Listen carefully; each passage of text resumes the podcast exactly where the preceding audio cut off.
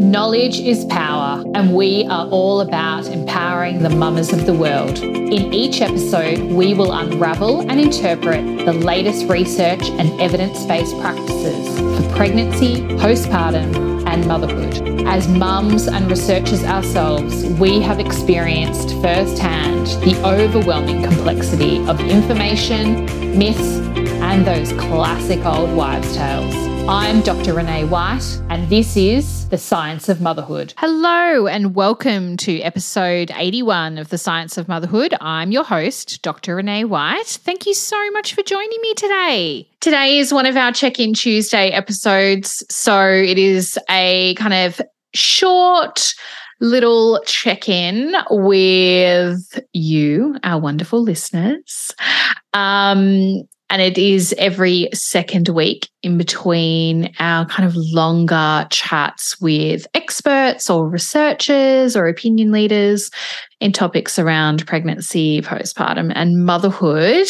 And if you listened to last week's episode with the lovely Dr. Rebecca Ray, we spoke about boundaries and having those boundaries in motherhood. And so I thought it would be a really nice I guess, segue or layer on of that episode to talk about something that Beck and I touched on, which is, you know, communication with your loved ones, your support person, your partner, the person who is your ride or die in um, postpartum. And so I wanted to chat about the power of partner support and how I guess, you know, navigating postpartum recovery together can just, I mean, I'm preaching to the choir, make such, such a difference. And so I wanted to run through a few tips that we talk about with our Fill Your Cup families when we are providing our postpartum doula support. And it's just kind of a little checklist of things that you can start discussing with your partner or your support person or whoever that per- significant person is in your life. And you know it's a really it's a really special time to have a baby. But i guess as you embark on this journey of motherhood i wanted to shed a bit of light on something that is overlooked but really, really essential, and that is partner support. So I've put together a couple of tips for you to jot down and to start prepping and start having a conversation with your partner about it now before Bubby arrives. It is so much easier if you have been listening to this podcast for a long time. I'm a huge advocate for prevention is better than treatment. But having said that, though, if you are in the thick of it, you can still action these 100%. Um, so don't think that your time is lost. So I guess to kind of kick us off, it's the emotional support, right? So becoming a mother is an emotional roller coaster and having someone who listens and understands and validates your feelings can be so invaluable. You know, talking to your partner about your emotions, your fears and concerns, their empathy and encouragement can provide a sense of comfort and reassurance. Often, you know, you're kind of embarking on this journey where you've become this new person. You're a mum for the first time, second time, third time, it doesn't matter. It's a whole new journey each and every time. And so having that space to be vulnerable and to have a partner who can listen and validate those experiences is just so, so important. You know, we often say that we don't need someone to fix our problems sometimes we just want someone to listen. And so, for partners and support people out there, try not to be a fixer every time.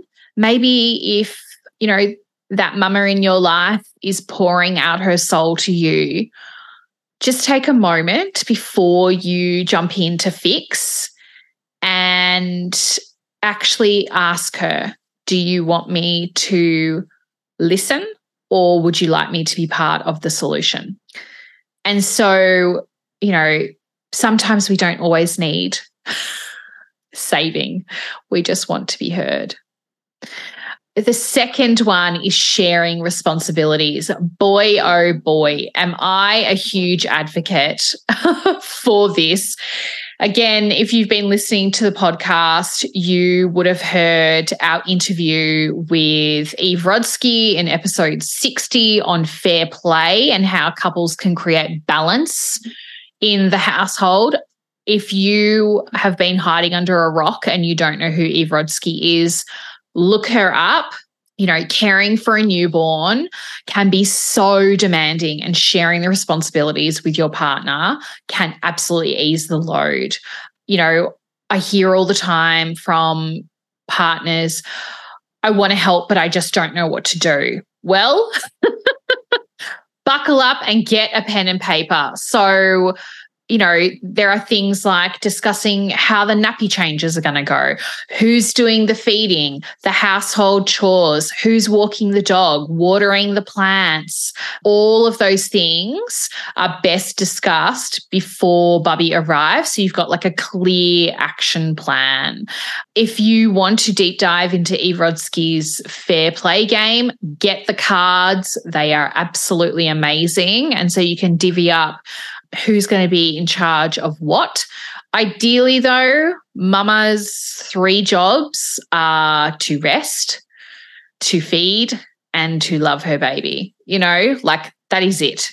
You should take care of the rest. And if you can't, try and outsource as best as you possibly can, particularly those first six weeks. If you don't have a village around you that you can lean on, feel free to reach out to a doula. That is what we do here at Fill Your Cup, and we do it best. We are professionally trained and we do it all the time. So, yes, feel free to, to reach out.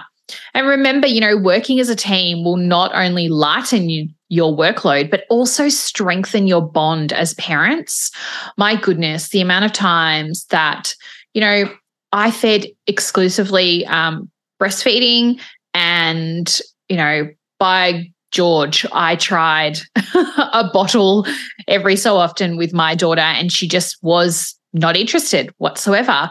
And so, you know, I often hear people say, well, I wish he could feed the baby or or my co-parent could feed the baby, but you know, we're exclusively breastfeeding and and that's fine. But sometimes I think it's a cop out when people say, well, she's feeding the baby, so I can't really do much else. There is so much else to be doing. My goodness, making meals and making sure the washing's done and hanging out if you've got with like a toddler, hanging out with a toddler and making sure that they're occupied or taking Bubby for a walk in a carrier or the pram while mama spends time resting or having some one on one time with the toddler. Toddlers often get left out, those poor little people.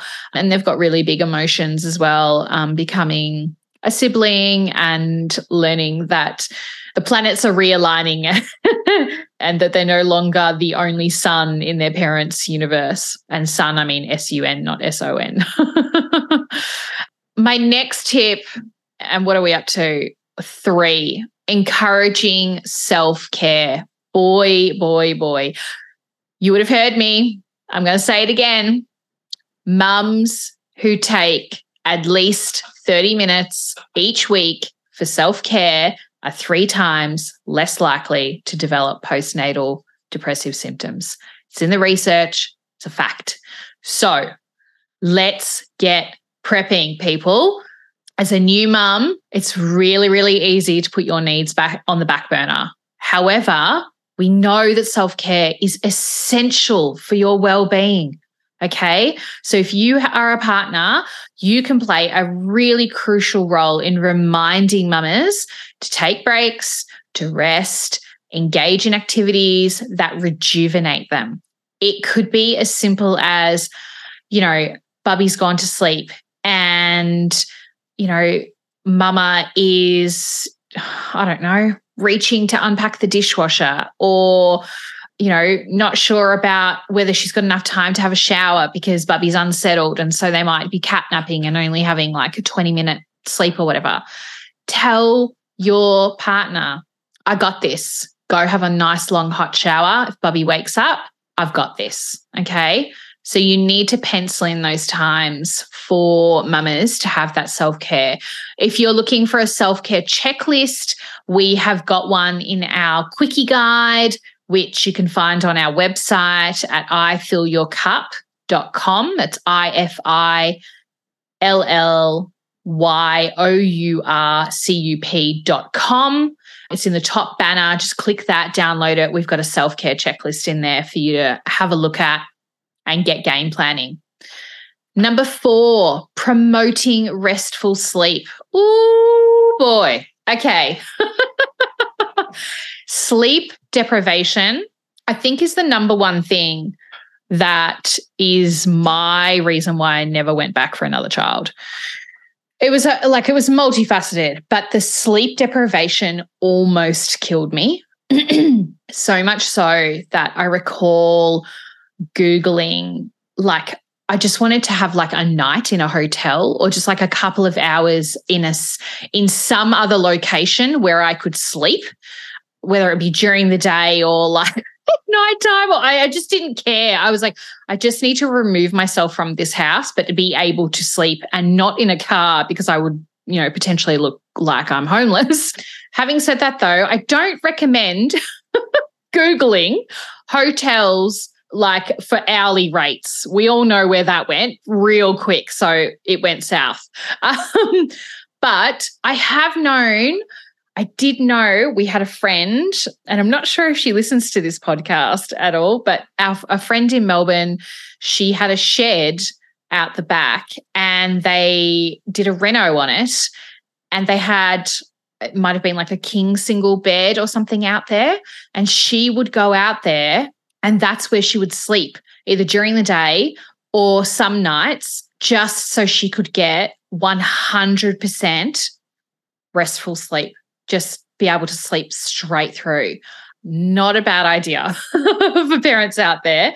So, you know, if you don't have that luxury, have a chat about whose turn it is to kind of soothe Bubby at night. You know, even if it's the fact that, like, if your partner can't breastfeed, then get them to bring Bubby into the room with you. Or if they're out of the room, which they shouldn't be in the first six to 12 months, I think that's a SIDS guideline. But, you know, even if Bubby's in a bassinet next to the bed, you know, get the Bubby and maybe mum is doing the breastfeed. And then as soon as she's finished feeding, you're kind of, you know, wrapping Bubby up and putting Bubby back to sleep if they're a little bit unsettled or, or whatever it is. And mum's going straight back to bed.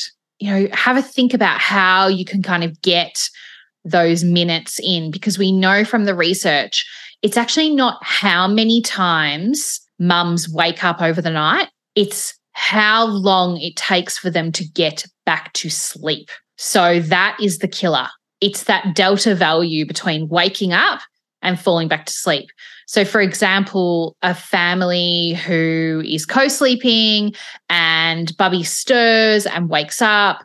And, you know, we did this when Eva was, you know, six, seven months old. We started co sleeping. She was quite unwell, and I wanted her to be in the bed. And I was absolutely exhausted by this stage. Like, there's just something about that six, kind of seven month mark anyway, that is just an absolute killer. I think it's like the nutritional kind of needs just skyrocket, um, particularly iron.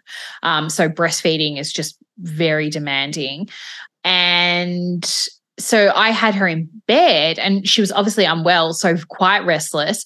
But it was simply like roll over, boob in her mouth. And like it was kind of like a 30 second like scenario. And then back to sleep. And oh my goodness, we did that for like two weeks straight.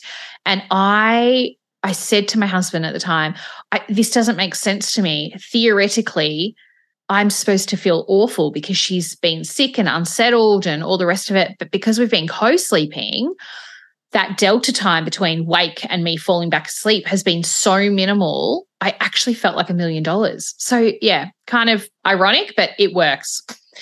Tip number five providing physical assistance, particularly those mamas who have had a C section. Okay. And I was one of them. So, you literally need a Sherpa, a little ding, ding, ding bell if you need help or something like that. But ultimately, your body has undergone incredible changes during pregnancy and childbirth. And so, partners can absolutely assist with physical tasks. This is the double down on I don't know how to help my partner because, you know, she's breastfeeding. All right, that's fine. I'll give you that. However, this is the section where you're like, mm hmm, this is my forte. So you need to be helping with mobility. You know, if mama needs help getting to the to the toilet or having a shower. I made my husband shower me all the time. I panicked because I had a C section. I was like, oh my God, you know, how am I going to shave my legs and how am I going to wash my hair and all of these things. I made him shampoo my hair. It was great. it was so, so nice get them to fetch items for you, support you during feeding. You know, if you listen to our previous episode, which talks about the only gadget that I recommend for new mums, that's in episode 73. If you go back to that, I talk all about a mama trolley. That mama trolley should be stacked to the eyeballs with every single possible thing that she needs, including snacks, snacks and more snacks. Her water bottle should be full at all times, particularly if she is um, breastfeeding. You are just burning through those fluids. And we know that well hydrated mamas feel less sleep deprived. And so you need to be making sure that all those physical things are done. Sweep through the house, make sure that all the plates and cups and everything that we that we inevitably leave behind because we're carrying one baby in one arm and a lukewarm tea in the other. Sweep through the house, make sure that is all done, tidied, washing's done, kitchen's done. That is where your work is going to be seen. Another little one that I love is celebrating milestones. You know, from the first smile to the first steps, every milestone your baby achieves is worth celebrating. And so, you know, partners can actively participate in these moments, creating nurturing and supportive environment for your growing family your involvement strengthens the bond between your bubby and both parents. So get celebrating people. I often see, and I was one of those people, I got that book that you were going to write in every month about your baby and its milestones and what it was doing. I think I canned that idea after four months because I was just so sleep deprived. I was like, this is no longer fun anymore.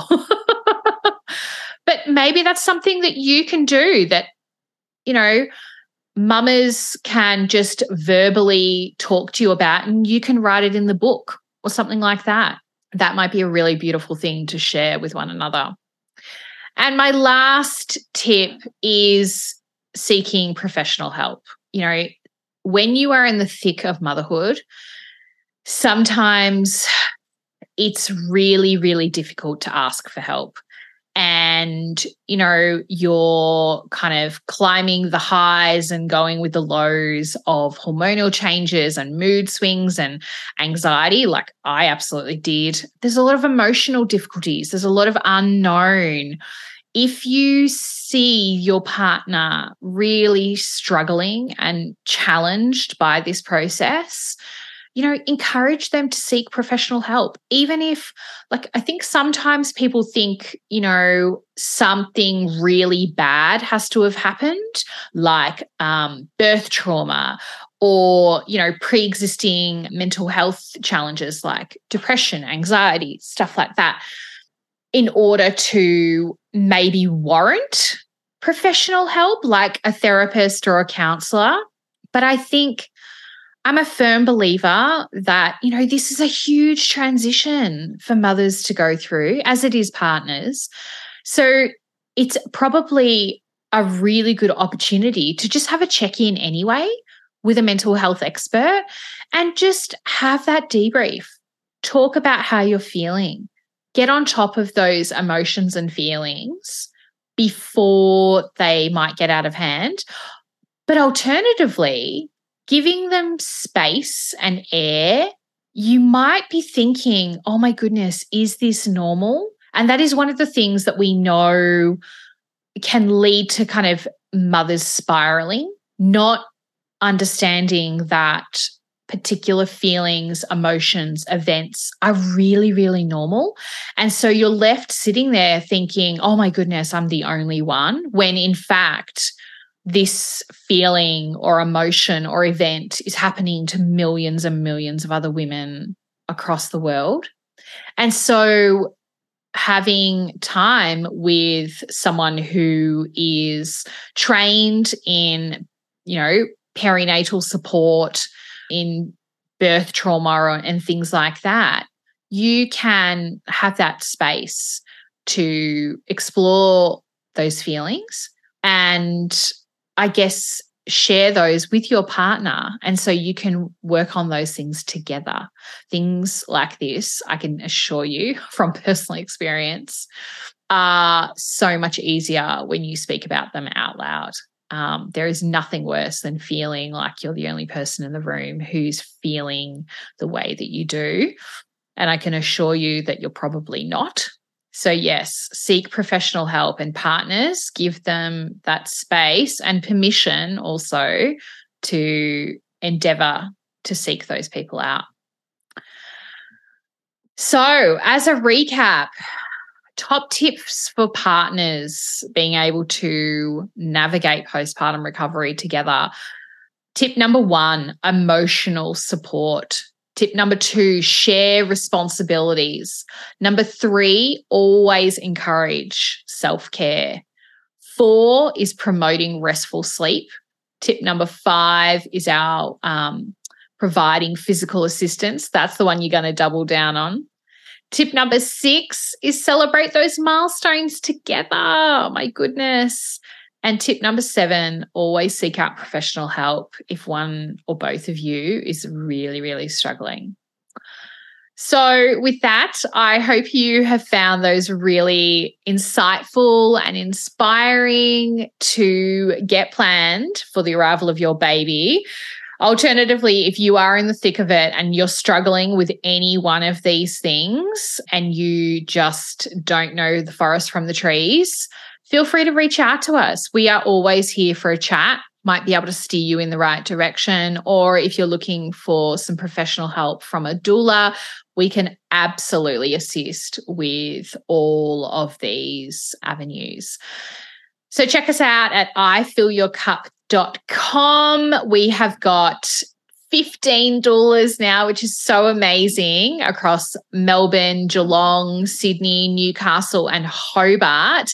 And we've got a really new feature on our website now, which if you jump onto our website and you click on FYC doulas in the top panel, you will be able to see each one of our profile pictures. And in the top right hand corner of our profile it will say what our location is. But if you hover over our profile picture, we've got this little new feature and you'll see a link icon. If you click on that link icon, it will take you to a little introduction video. So it's about two to four minute video that each of the doulas have put together and it's just a little hi, how you going? This is a, a little bit more about us as doulas, as humans, the type of people that we've supported before, um, what our passions are. So feel free to jump over to our website, ifillyourcup.com forward slash pages forward slash FYC dash doulas, and you will be able to check out all of our wonderful doulas. All right, then, until next time, I'm Dr. Renee White. This is The Science of Motherhood. Thank you for joining us. If you loved this episode, please hit the subscribe button and leave a review. If you know someone out there who would also love to listen to this episode, please hit the share button so they can benefit from it as well. Thank you for listening to The Science of Motherhood. We'll see you next time. Bye. Thank you for listening to The Science of Motherhood. If you would like to contact us, we are at ifillyourcup.com or you can DM us at ifillyourcup underscore via Instagram. You can find all of our services, including our postpartum in home care and our Fill Your Freezer meal delivery service as well, through both those channels. Thanks so much for listening.